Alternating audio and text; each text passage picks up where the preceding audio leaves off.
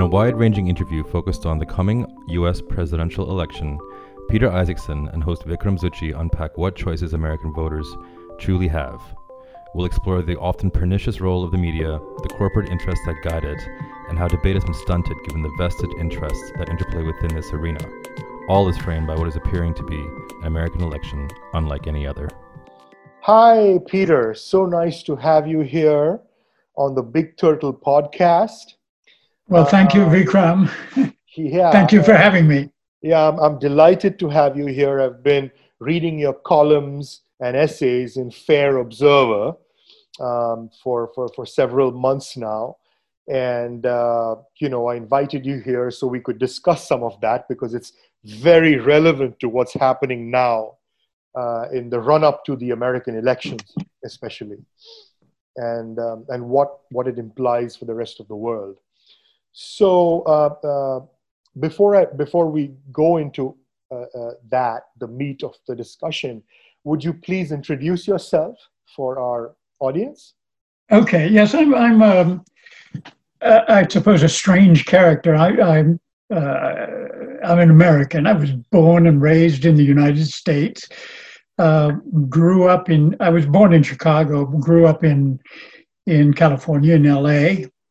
Um, I did my first uh, my undergraduate degree at at um, UCLA, and my and then I did my, my graduate postgraduate work at Oxford University in England.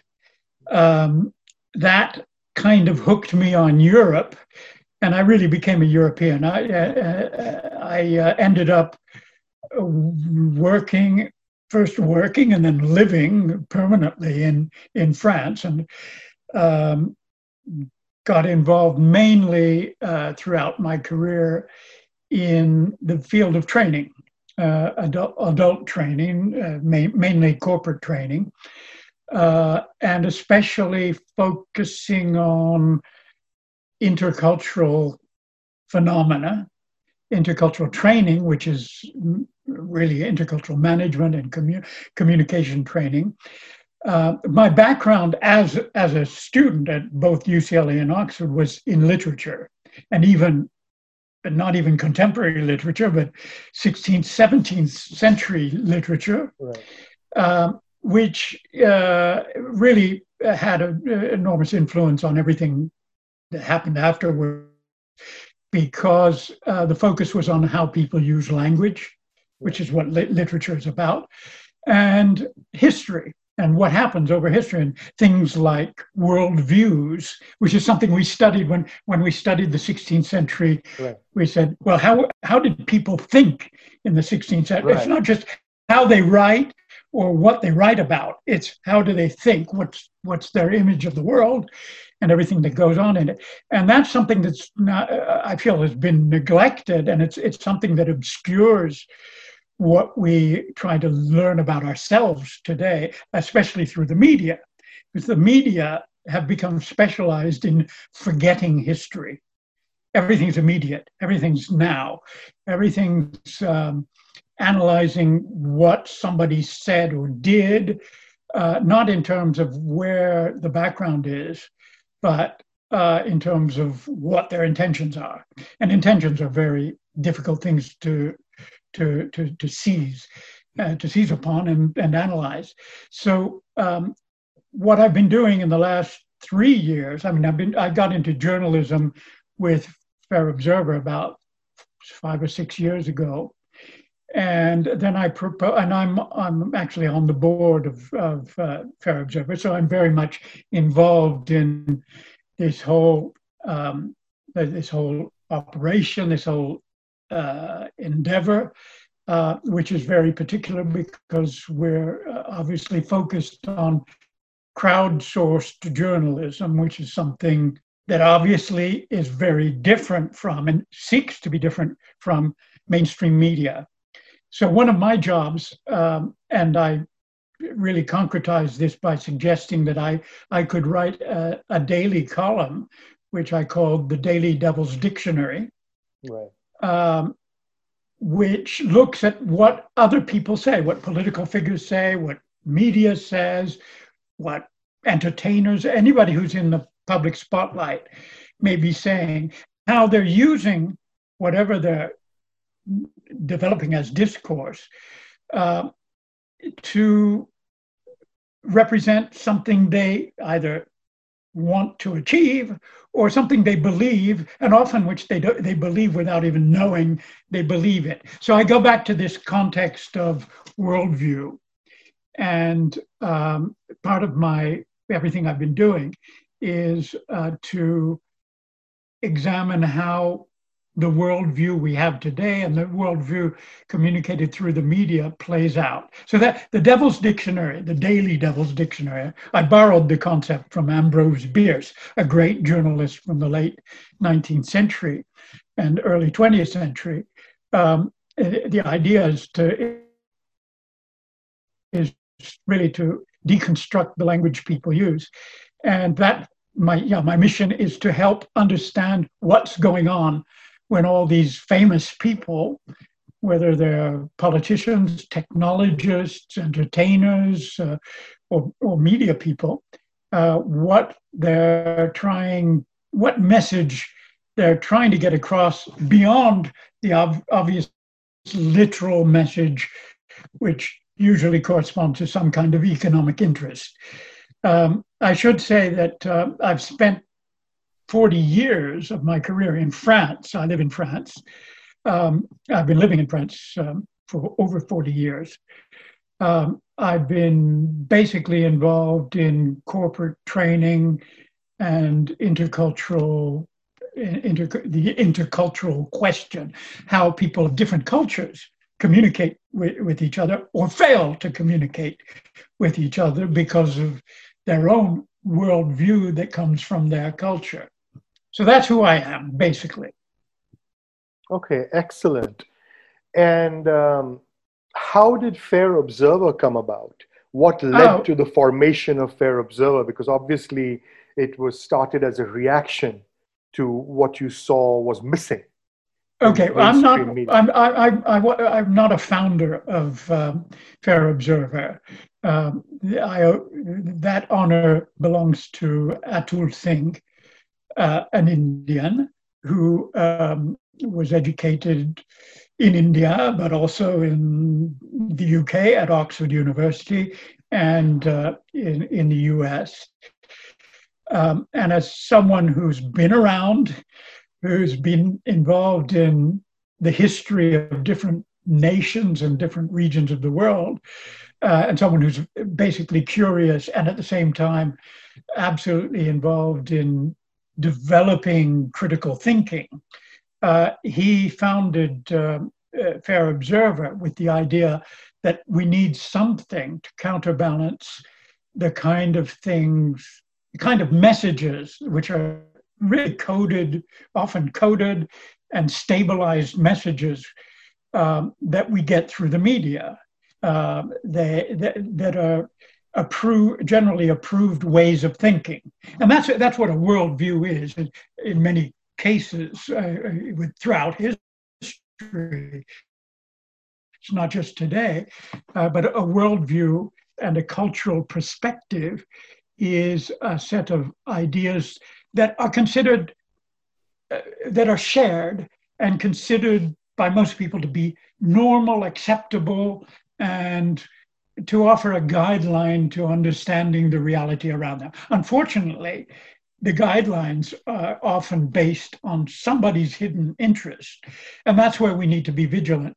Um, that's what I try to do in my daily columns: is to is to find some perspective in what something that's been said and quoted in the in the media uh, to, to, to understand what's behind it and how it fits in with somebody else's worldview. Just to give an example, today, uh, I haven't even looked at the, the, the published article, but um, it was about, uh, and this is often one of my targets, the New York Times, um, the way they reported on Pope Francis's encyclical that appeared on Sunday. Uh, uh, uh, analyzing what's wrong with the world uh, and uh, stating things really extraordinary, such as um, that the, the Catholic position on um, ju- ju- a just war is should be overturned. The traditional. So this is this is a, a scoop. This is a revolutionary act by a, sitting pope who's saying we're calling into question our old worldview, which said that uh, all you need to do is is point out why your war is justified, and you go to war. Uh, and he didn't state in those terms, but he said it in very uh, emphatic terms. He said, "No more war. There is no reason to justify war anymore." So this is this is one of the principal things in the encyclical. And in my article today, I said, "Well, what does the New York Times have to say about this? Nothing." They have to. They they talk. They do have an article about the encyclical, but they don't talk about what the Pope said about war or what he said about the economy, because at the same time, he, he criticized the neoliberal economy. So this is just today's example, but this is what I do, whether it's Elon Musk or Trump or uh, Boris Johnson or, Bolson- or Jair Bolson- Bolsonaro. Uh, it, it, doesn't matter. Any, anyone who has who comes forward with their interpretation of what's going on today. And that's what they do. That's what the media is all about. It's telling you what to think. Uh, uh, it's important to see what they're saying you, they don't want you to think about, as well as what they want you to think about.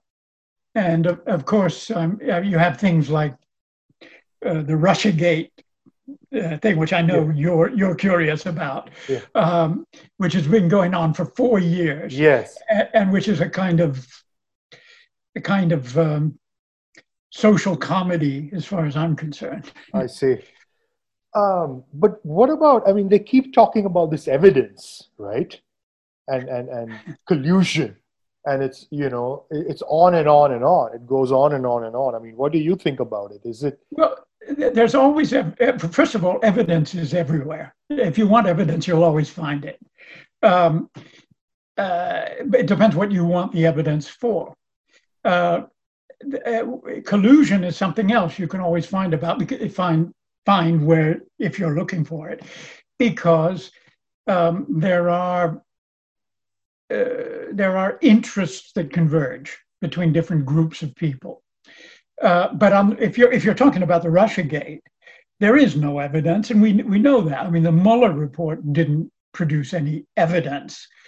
What it did kind of show is that um, there is probably an interest on the side of, of Putin and Russia um, to have someone like Trump messing about with uh, American politics right. um, rather than uh, a Hillary Clinton or a Biden today. I, I, you know, I have no idea what, what they're doing. And and I haven't, I'm not an investigative uh, journalist, so I, I, I don't have a handle on what's actually taking place in the background. But everyone who has done that has shown that there is no evidence. What there is, is presumptions of a convergence of interest. And when you can establish that, and that's easy to establish, and it's true, you simply have uh, what I call human society because in human society, people, uh, according to their profile and their and their, their their their profession and their vocation, they have interests, and they may those interests may, for any direct or indirect reason, um, correlate with somebody else's. So um, what's happened, I mean, with the whole Russiagate thing was to say, well, we know that Putin would have liked um, something that would disturb American politics. True, absolutely true. And we know that Trump has disturbed American politics. Nothing could be more true. So there's collusion. But that doesn't, that, you know, that kind of reasoning doesn't do, doesn't uh, prove any kind of collusion. It proves um, uh, simply that um, there may be, and we don't even know why or what the implications are, there may be some empathy between uh, what one person does and what another person does. I don't know if that makes sense, but yes, uh, yes, yes, yes, absolutely. Well, no, come down to the to the crux of it. Do you believe Russians have compromat on uh, what I believe is that we live in a in a world of global communications, which the U.S. has created, and it's an admirable achievement, um, where anybody can send any message they want to any group of people. Now they can micro target any group of people they want because the technology is there and because there are, there are companies like Facebook that they can monetize that. So what what it means is that anybody who and what I know about politics, I grew up in in democratic politics. My mother was a pillar of the Democratic Party in California. Uh, she worked with um, uh, closely with Bobby Kennedy, Jess Unruh, uh, Pierre Salinger, and I, I got to know most of those people as well. Um, uh, I worked for Jerry Brown at one point, the, the, the former, twice former California governor. I, governor. I was on his very first uh, campaign where there were only four people on the campaign. I was a student at the time. Um, but um, uh, so I've I've seen politics from the inside, and politics is all about how to manipulate the message, uh, and how to how using any means available, and really constantly searching for means, um, obvious means and less obvious means, to get people to believe something that they may not have be- wanted to believe at the beginning.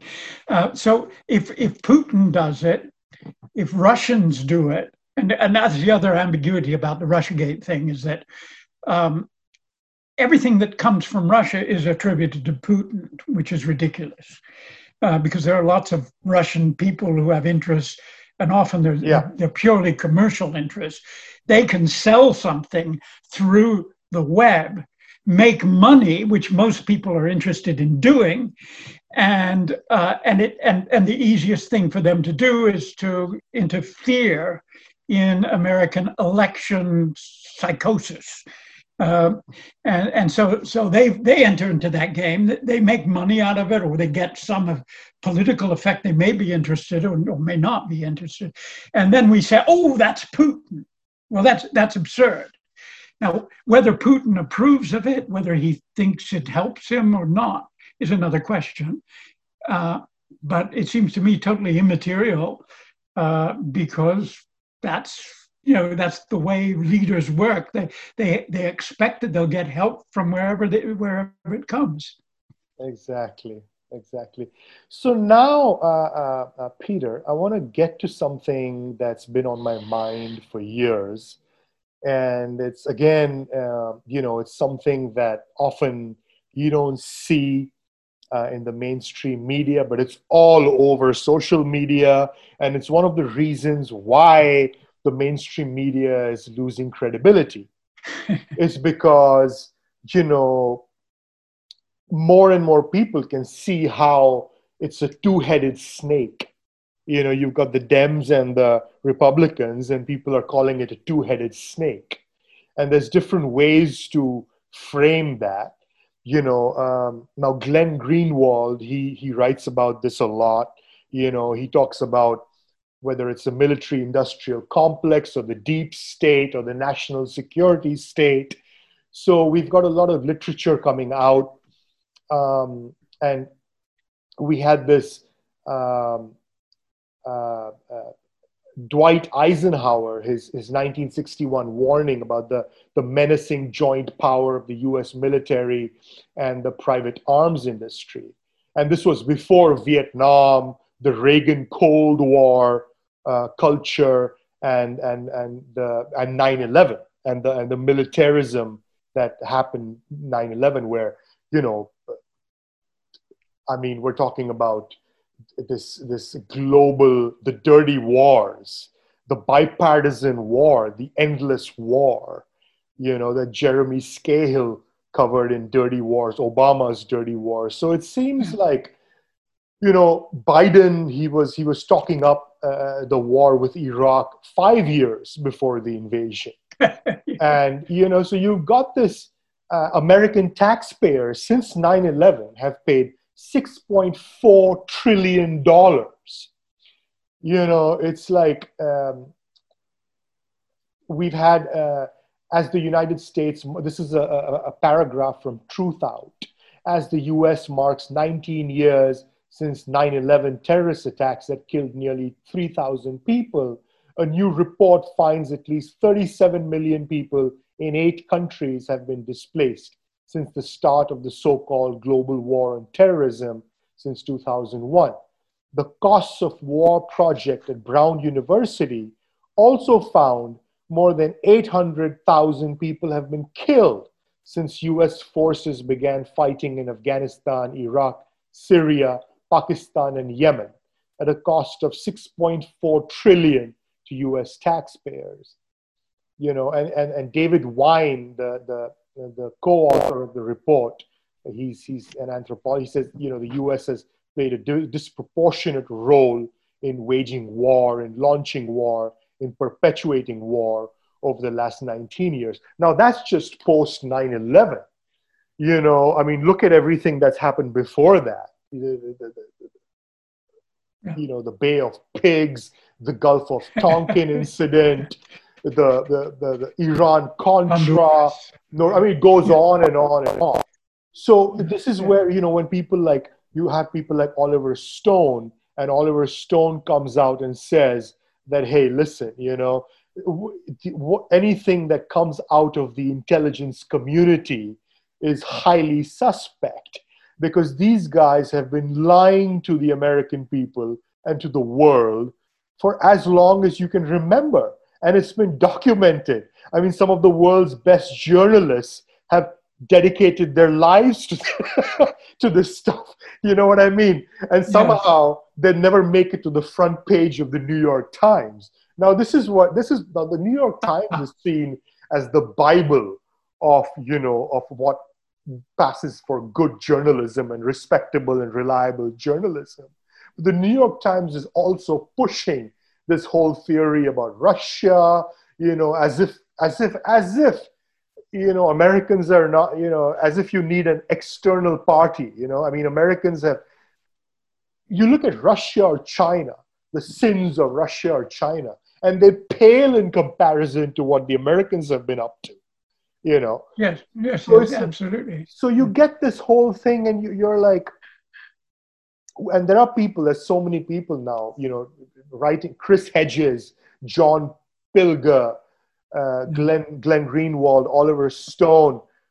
Um, it goes on and on. You know recently there was an the intercept did an article on bolivia and how oh, you know they destroyed bolivia. Yeah.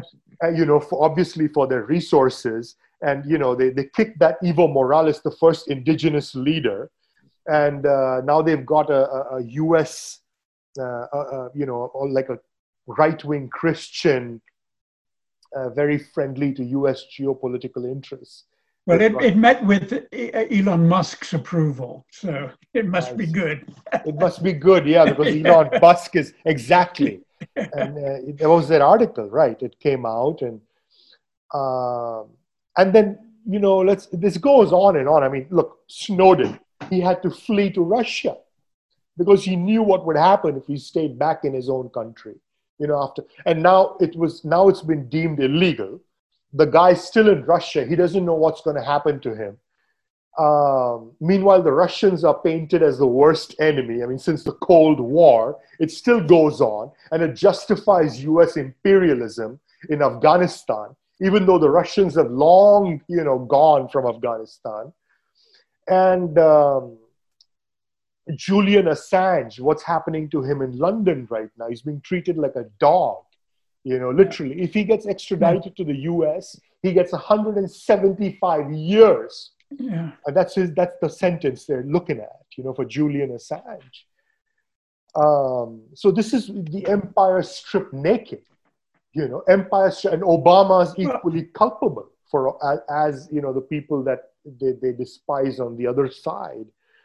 so I know I've been talking a lot about this, but I want I'd like you to weigh in because uh, a, a lot of your literature and your journalism is uh, yeah centered on on these things. Yeah, absolutely. I mean, I, I totally agree. I mean that that's uh, we're looking at a very powerful machine, and uh, it's not just a question of who uh, which officials uh, wield what power and are capable of uh, delivering which messages, or even of who can invade or, or discipline different countries to make sure that they they toe the line, um, which uh, makes their elites pleasing to to Americans and, makes their lives easier and their economies easier for Americans to to to uh, manage. Um, it goes beyond that. It, uh, it, it goes, it, it, it's, it's part of this worldview. And when, when you talk about the role Russia's been asked to play, not as a player, but in the minds of Americans, um, uh, yeah, it comforts my, my point about cultures and especially political cultures. Uh, these cultures are, are, very complex things, but political cultures are less complex. Um, and so it comforts my point about a, an imposed worldview in the sense that the it, it worked very well in the 1950s to consider the Soviet Union the enemy capable of everything that was evil in the world and uh, it was an easy thing to develop because they were communists. They believed in something that was different, which actually encouraged Americans to, be- to believe in something which was unreal. And that is uh, that capitalism is a way of life. It's not a way of life. It's a, it's, it's a, it's a way of handling money uh, and, and and and organizing resources. Um, it's not a way of life. There are many ways of handling money and, and debt and, and resources. Uh, and many people have great ideas about that, uh, including the late um, uh, David Graeber, who's written wonderful stuff uh, in the past. Uh, he died in, in September at the age of 59. Um,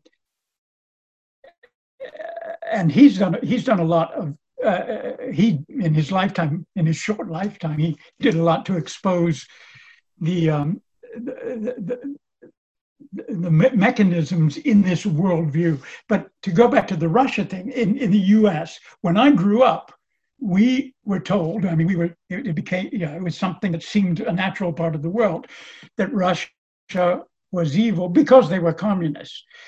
Um, so the, the, the reflex that Russia is bad should have disappeared in 1991 uh, when the Soviet Union finally crumbled.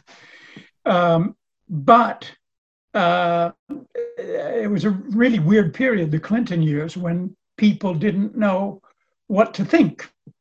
Uh, they thought they had conquered the world. It was the end of history. Fukuyama told us that.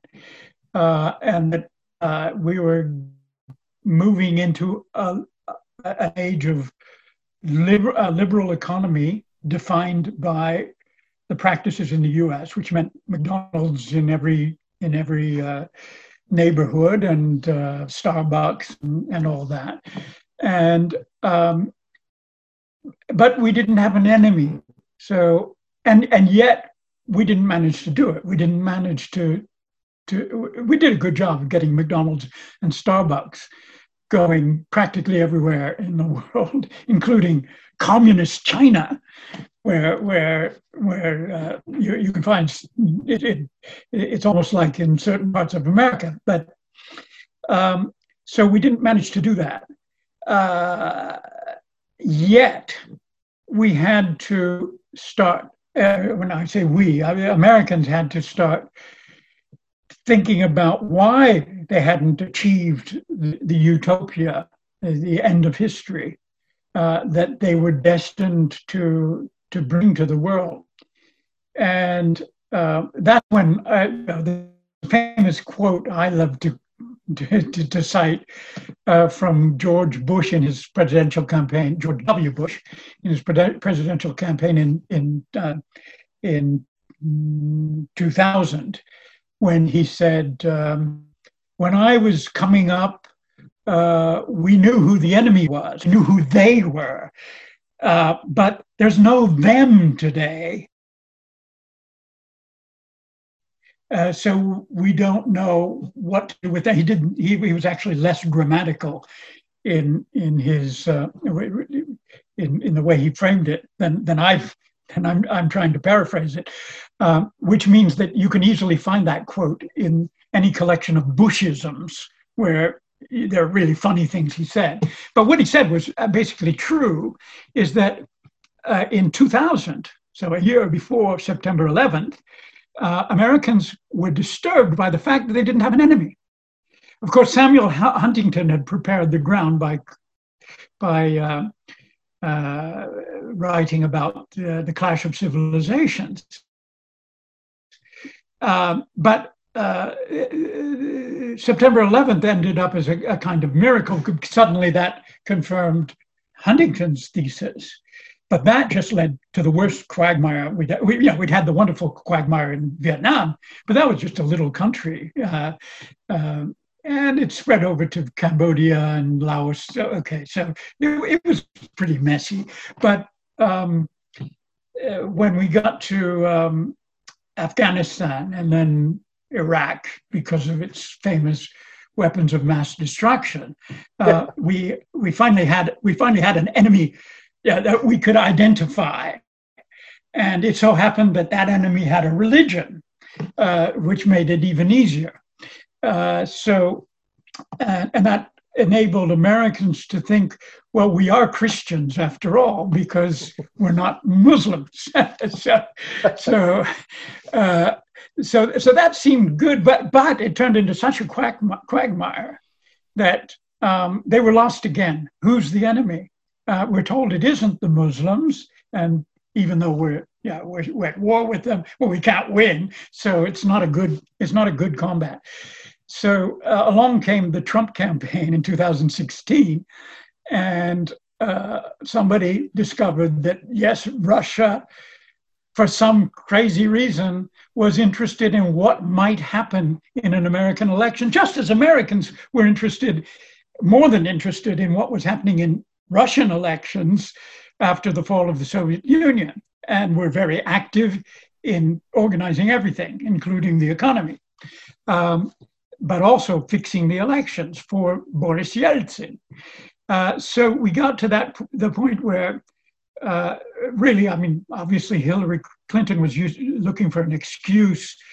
She couldn't have lost it on her own. Somebody else must, an enemy, an evil person must have must have um, been responsible for that because everyone said she was going to win. So right. and then she didn't win. So so that was really embarrassing. So why not focus on Russia? Because we remember back to the 1950s that Russia was a fantastic enemy. it worked. People, it, it, it's part. It's part of the permanent worldview, modern worldview of Americans that Russia who, whether it's communist or hyper capitalist, uh, is uh, the is evil and it's an enemy. So so uh, the, the, the Democrats, I don't think Americans believed it. I really don't, uh, and and you can see that it's it's only the establishment Democrats who have focused on that and continued to establishment Democrats and their media so it's MSNBC, New York Times, Washington Post. They they they like that. They see that as wow, that's something people can relate to. We know that Russia is an enemy and should be an enemy, even if even if we were there organizing the economy during the Clinton years. Um, and and they did what we wanted them to do, and they even allowed us, although they resisted, to expand NATO eastward uh, which is, has created the problems we have today with Russia. So now we have problems with Russia because of our uh, our attitude with NATO, and uh, and and so and so it's an enemy, and we can say Russia is our enemy.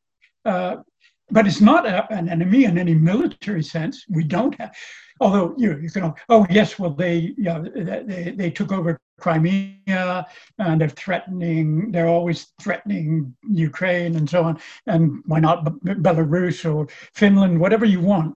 Um, they they're the people we think are evil and are trying to do everything we don't want to happen in the world. So it, it, it's, it's a worldview. It's part of a worldview that was created in the 50s. Uh, just to give you, you know, a very personal anecdote. Uh, in the middle of the 50s, I, I, when I was about seven years old, I guess, um, I, you know, uh, like any kid at the time, we were told that this story that Russia was the horrible ogre, and uh, and I, I did I did my own thought experience, uh, thought experiment, uh, which I remember to this day. Mean, it, it, was something which I, I considered to be really important at the time. I said, okay, they're telling us that Russia wants to invade us, and that's why we have to have a nuclear, uh, a, a, a, more powerful nuclear response um, uh, than than they have. Um, so, but imagine, I said, imagine Russians did invade the US. I'm a kid in California. And I, I started to think, well, what's going to happen? We're going to have we're going to see Russian soldiers at every street corner telling us what to do. I said, and I said to myself, but that's impossible. Nobody will listen to them.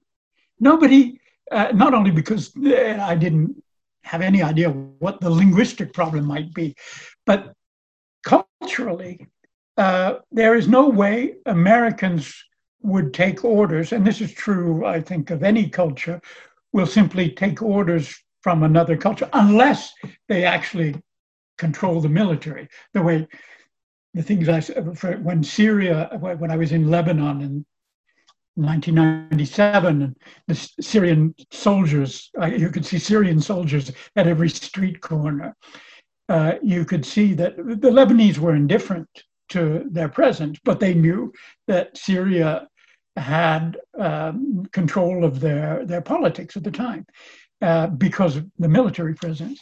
But, uh, but it was unimaginable that Americans would just sit around and take orders from Russia. I think that was my feeling as a kid.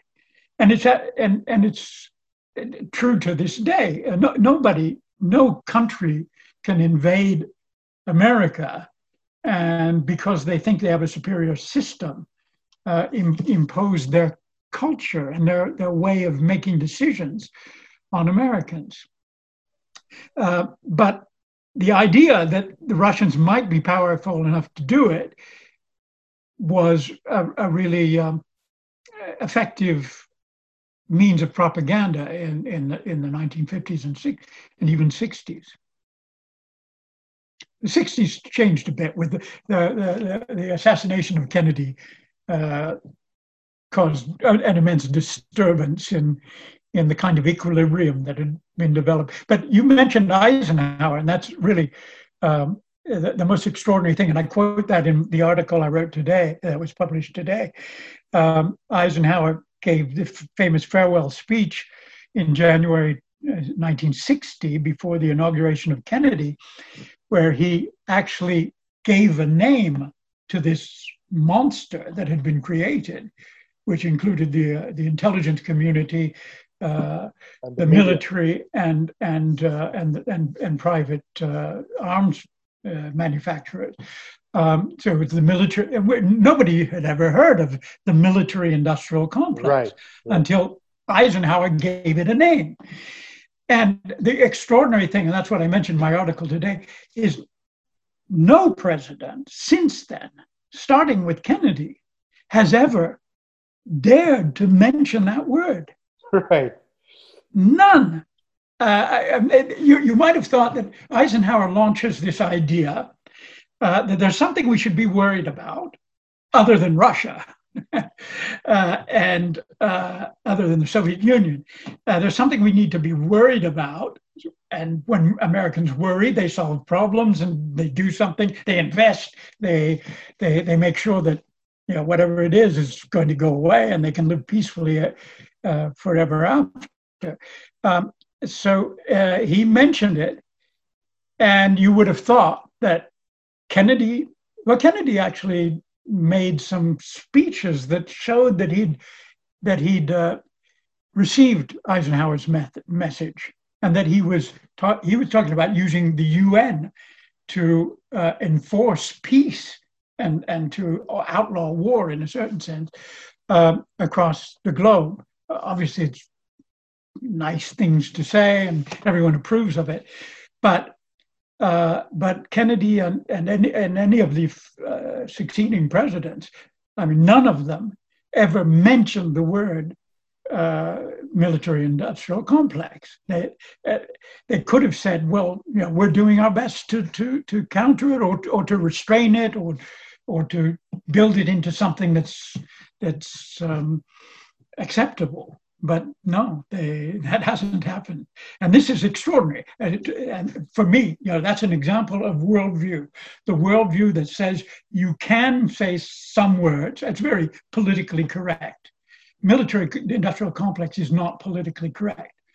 Only you know left-wing critics will will still mention it. Uh, and thanks to Eisenhower, if they hadn't had a Republican president who man who, who who said it, a conservative American president who said it, they wouldn't be able to say it today. Um, but as I say, nobody, and don't expect MSNBC or NBC or ABC or the New York Times to, to talk about it. They won't. They won't. Because it exposes the, the false divide, right? Exposes yes. the false divide. Well, what we've seen on the contrary is that uh, um, the Democrats, I mean, the, the, and the de- Democratic media have taken to hiring people from the deep state, the intelligence community, as their great experts right. who can elucidate every problem uh, that's going on in the world today. They're the ones we have to trust. The people who, as, as uh, Mike Pompeo, former director of the CIA, said, we, we cheat, we lie, and we steal. We were trained to cheat, lie, and steal, as in the, in the CIA. Um, so we know what the intelligence community. I mean, you were saying that uh, um, all these people have uh, have lied. It's not just a question of lying. It's it's a question of elevating the art of lying into the um, the method of government, uh, and that's what we've seen. And that's what we've got. So we need to criticize it. We need to put it in perspective, especially now that things are really falling apart uh, yeah, it was very difficult for decades, and that's why you couldn't come out and say, well, it's all about the military-industrial complex, because the problem of that, people focus on military, but they they they they forget the, the industrial side, and that is the that has become the heart of the the core of the economy, uh, and everything the financialization of of uh, the, the corporate economy, the, um, uh, the, the, uh, the funding of everything that's military by the taxpayer, not by, not by private companies. It's not, it's not venture capitalists who are funding the military, it's the taxpayers.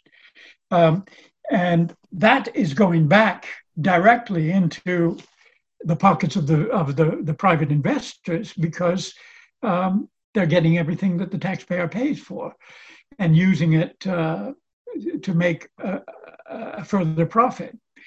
So all these things are very real, and now they're becoming visible because, and in some sense, we may have to thank Trump for that because he's made such a mess of it. He's he, and he's been willing to simply because of the kind of person he is, not because he has any mission.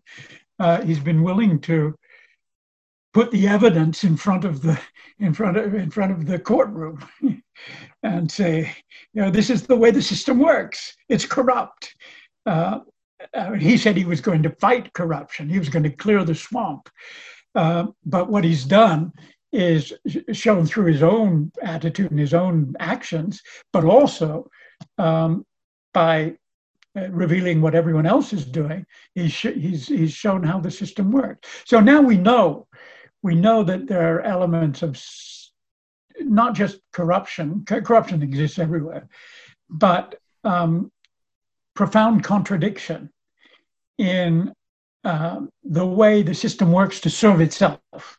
And that's where that's where it falls apart. Because if it's not serving itself in a meaningful way, then people start to see, well, you know, what is this system? And uh, is that what we want? And can we call that democracy? And d- did we vote for it?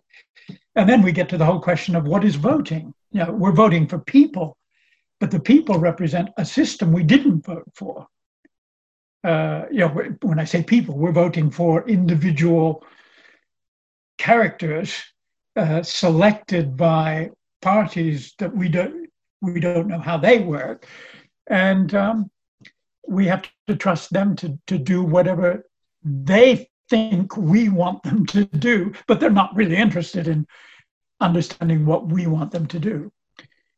It's a, it's a, it's a,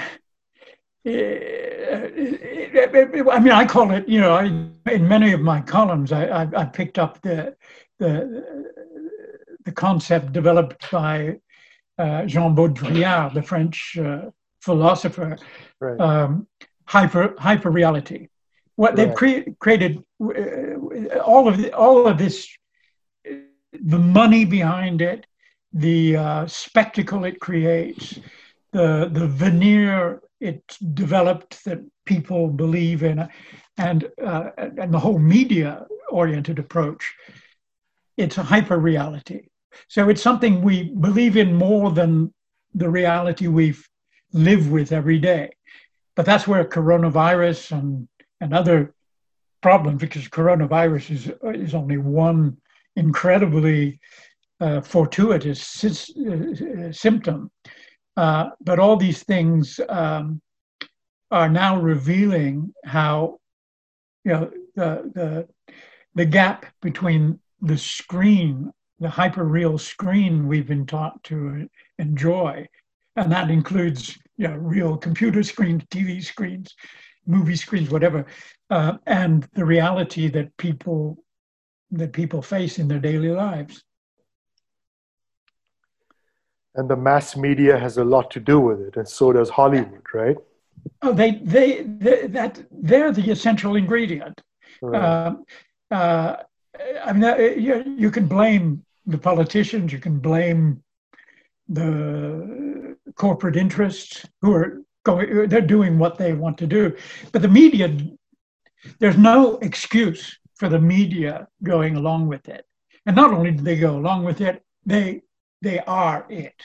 They they they make it. They they they create the hyper reality. Um, the others tell them what to do and what they would like them to do, and they could say, "Well, no, well, let's do it a different way," but they don't. And obviously, I mean, you, you can analyze it in all kinds of ways, but um, the fact that uh, any respectable media is a privately funded organization, which requires enormous amounts of funding, but not just funding, but also connections to uh, areas of influence and zones of influence. Um, it's, a, it's a complex system and it's a powerful system. It's well organized. It's not shabby at all. Um, and uh, they've achieved uh, a power which they can no longer really control. So this is where it gets interesting. Uh, because we're starting to see through the, the, the cracks. Mm-hmm. Mm-hmm. But we're only starting. Yeah. Right. And in and my the, modest way, I like to I like to treat it as a problem of language, of the way people use language. But it goes far beyond that, obviously. Yeah, and what we are seeing from the left or from the liberals. yeah, is, don't call them left yeah, not the left. They're they are whatever. The well, yeah, they're, they're the hyper real, the, the hyper real left. It's a left that's been created for us. The you know the democratic, liberal sort of uh, mindset uh, which is focused increasingly on on um, culture issues, obviously. yes, it's all. It's, it's a very very destructive, pernicious form of identity politics. Yeah. That you're bombarded with, you know, all the time. I yes. mean, literally. I mean, people are being deplatformed simply for not being not belonging to a certain race you know it's like you cannot speak about certain yes. things mm. because you're not of a certain race i mean this kind of thing yeah. you know and uh, and you're not even you know it's just it's just ridiculous uh, the, to the, the levels to which this has been taken you know and this whole thing about cancel culture yeah.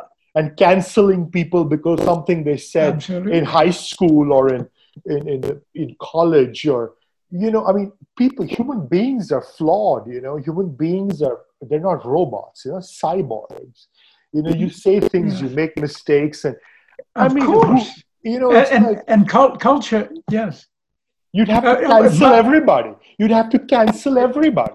You know all the great and artists and poets and uh, you know you'd have to cancel but, them all because they were all very flawed people. You know what i mean?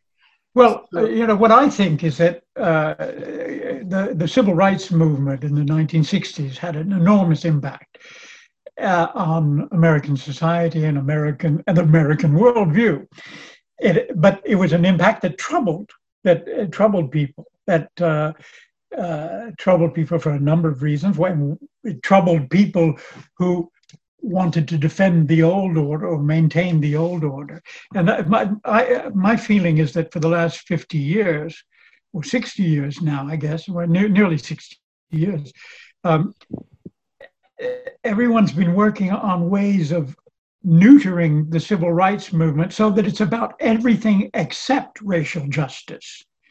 Uh, it's, it's about racial, it's about perpetuating other forms of injustice um, and and making people feel guilty uh, about things that are trivial, but not feeling guilty about things that are real, because racism is a real and deep and persistent problem.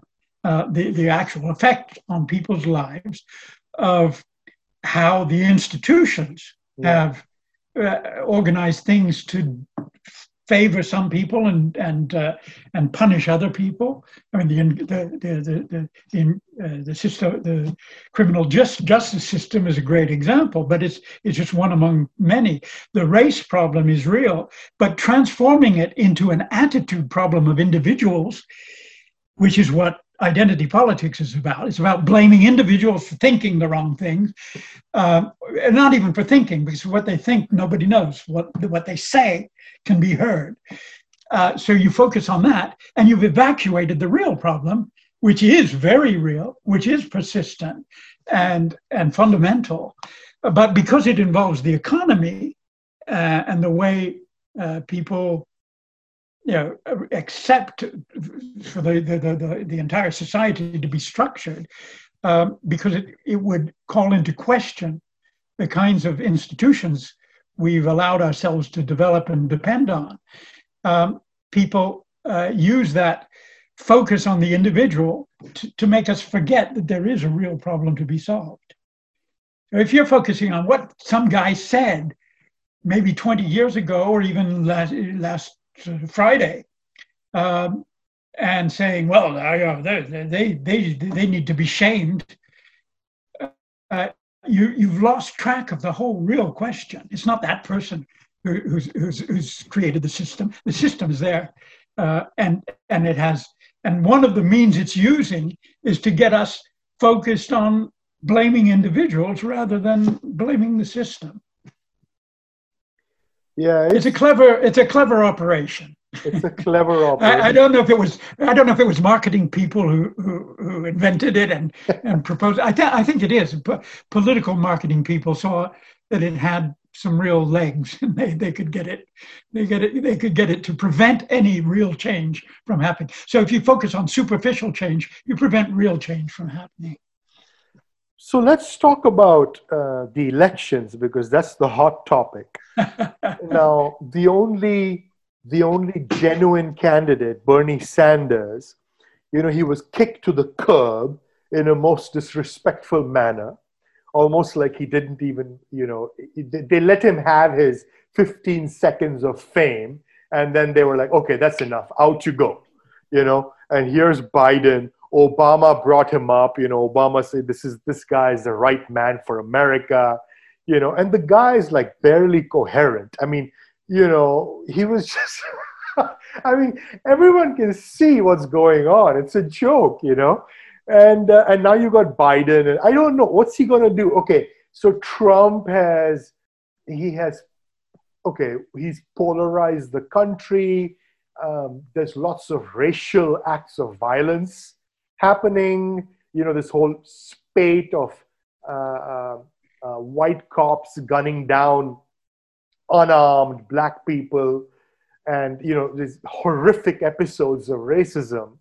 Um, and i don't know if things were better before trump took office but certainly there has been an upsurge of yes you know these these white supremacist kind of uh, uh, sensibility and people coming out openly now and saying that okay yes we are nazis and we believe in you know that the white people need to reclaim their civilization and and this kind of cultural purity that you see in many islamic states in hindu in india you know the hindu yeah. majoritarian it's it's a worldwide phenomenon so what you call majoritarianism cultural yeah. majoritarianism and um, in the united states of course and you you we have evidence of Uh, uh, uh, this white supremacist ideology infiltrating the law enforcement in the United States. So these things are happening, definitely. Yeah. Um, you know, but now we have Biden and he's what's he, okay trump has rolled back environmental protections now that's something that does worry me you know because that's a real thing it's not a trump it's a real thing okay yes.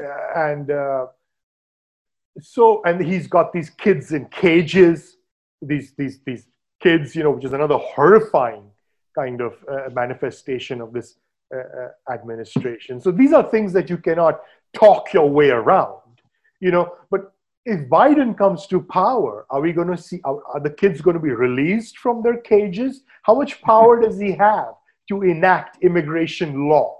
That's the first thing i would ask Secondly, you know, as far as uh, this cultural uh, pure, notions of cultural purity and racial purity, I mean, is Biden going to be able to roll that back uh, to some degree because of his vice president, Kamala Harris? So, you know, what are we looking at here with the Biden presidency? What, what is your uh, take on this? Well, um, the, and sorry, my, sorry. My take, my, the yeah. second part: what happens if Trump gets four more years? Okay. Okay. Um, if you'd asked me the question a week ago, I might have had a totally different answer.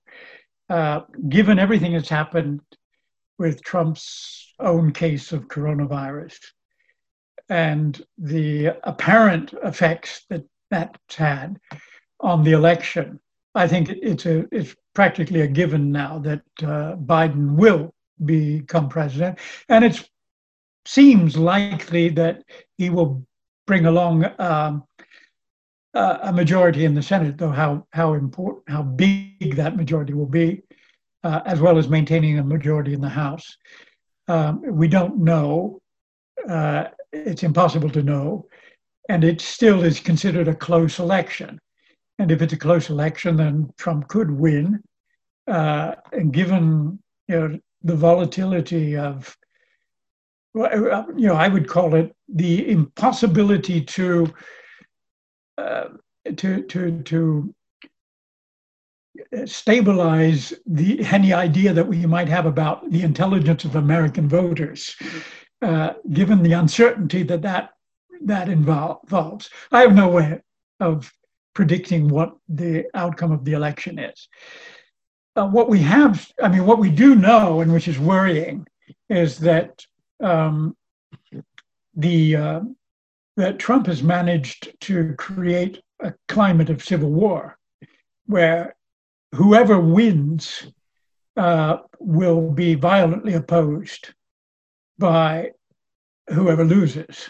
Uh, particularly if, if, Biden wins, you can expect a high level of a violent, uh, refractory uh, opposition, uh, and not not not parliamentary opposition, uh, social opposition to whatever happens afterwards, I- including just the uh, the acknowledgement of Biden's authority uh, and whatever is attempted in terms of legislation. So that's I mean, we can more or less predict that it will be more difficult than ever to govern whoever the next president is. Um, and if if Trump wins, of course, he, he, the only way he could win, and everyone recognizes this, is through the electoral college. So he would win again if he won with a minority of the popular vote. Right.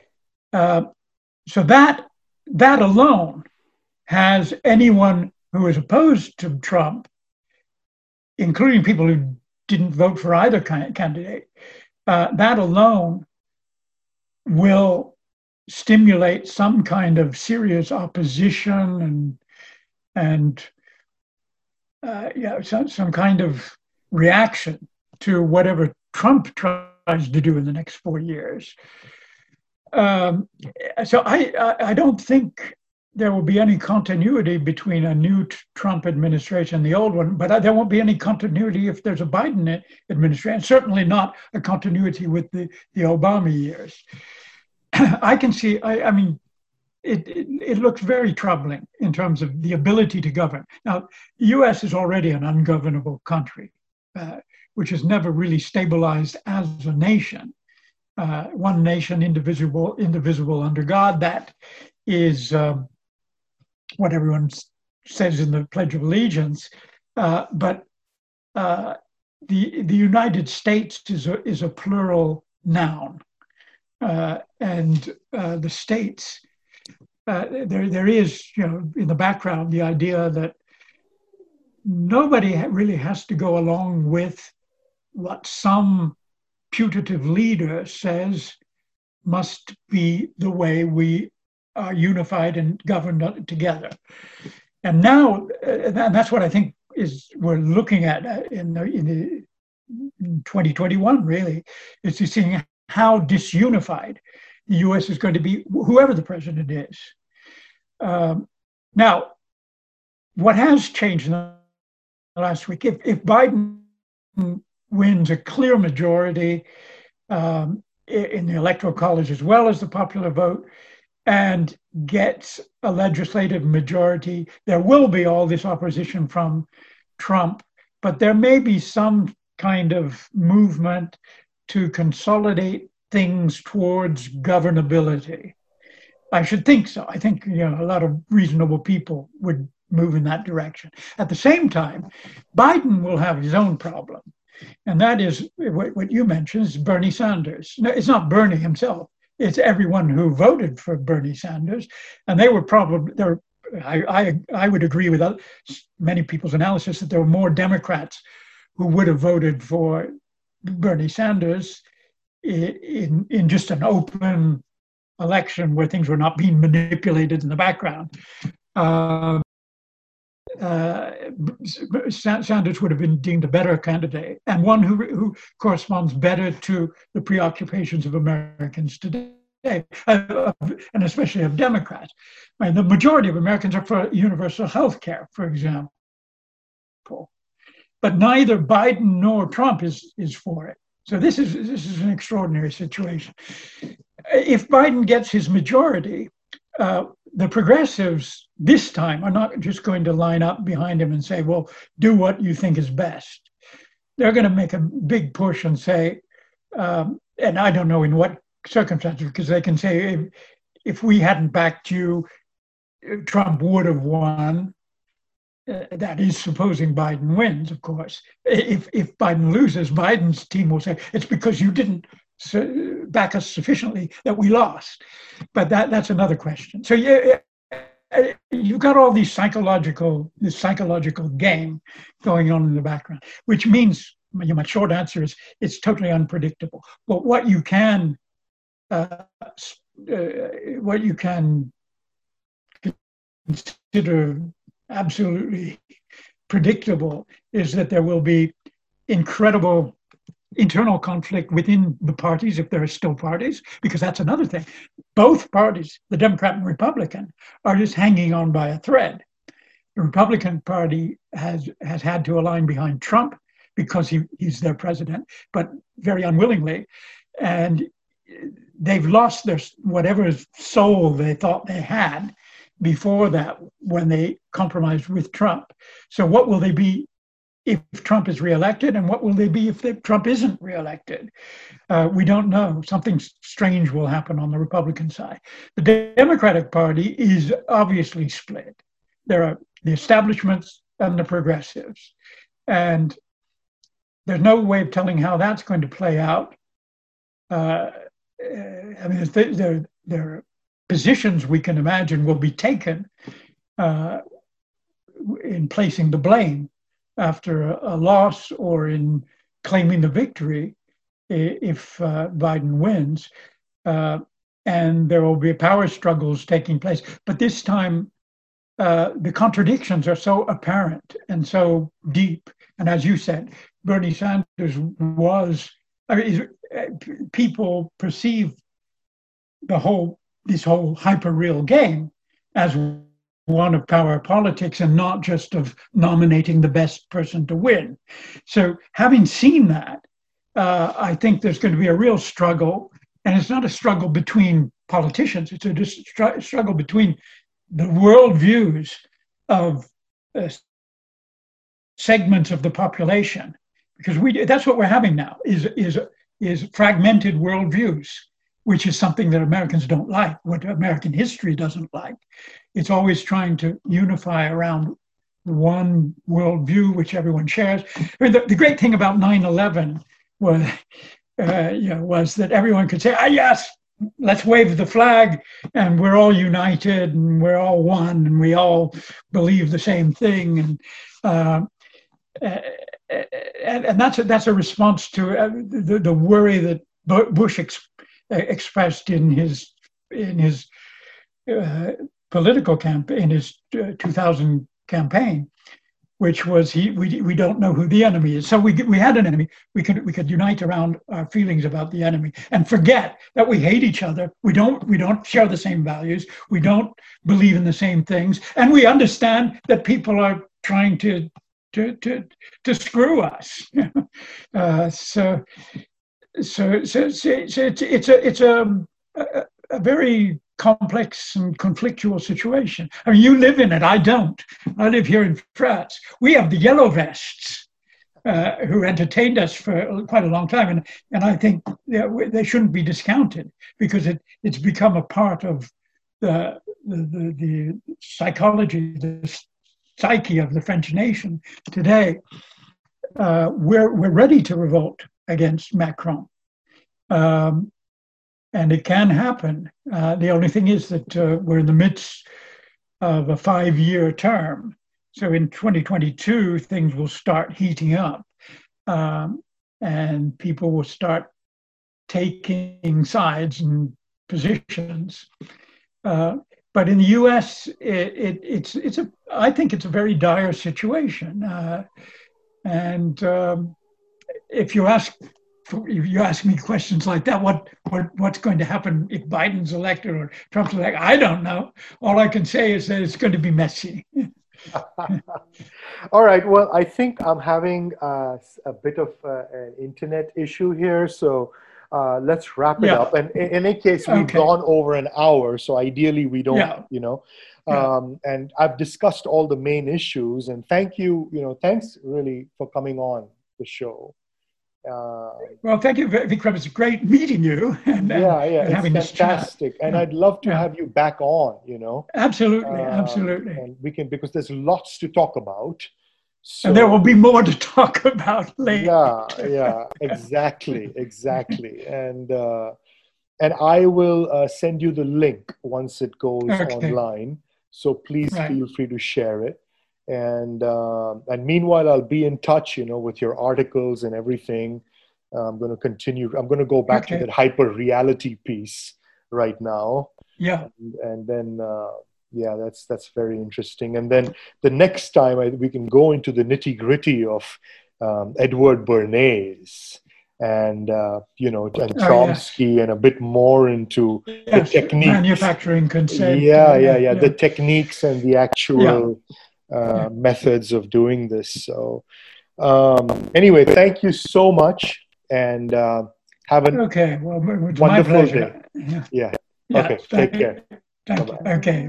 Bye. Bye, Vikram. Thanks for listening to the Big Turtle Podcast. You can find us on YouTube, Apple, Spotify, and Google Podcasts. Follow us on Instagram and Twitter. See you next time.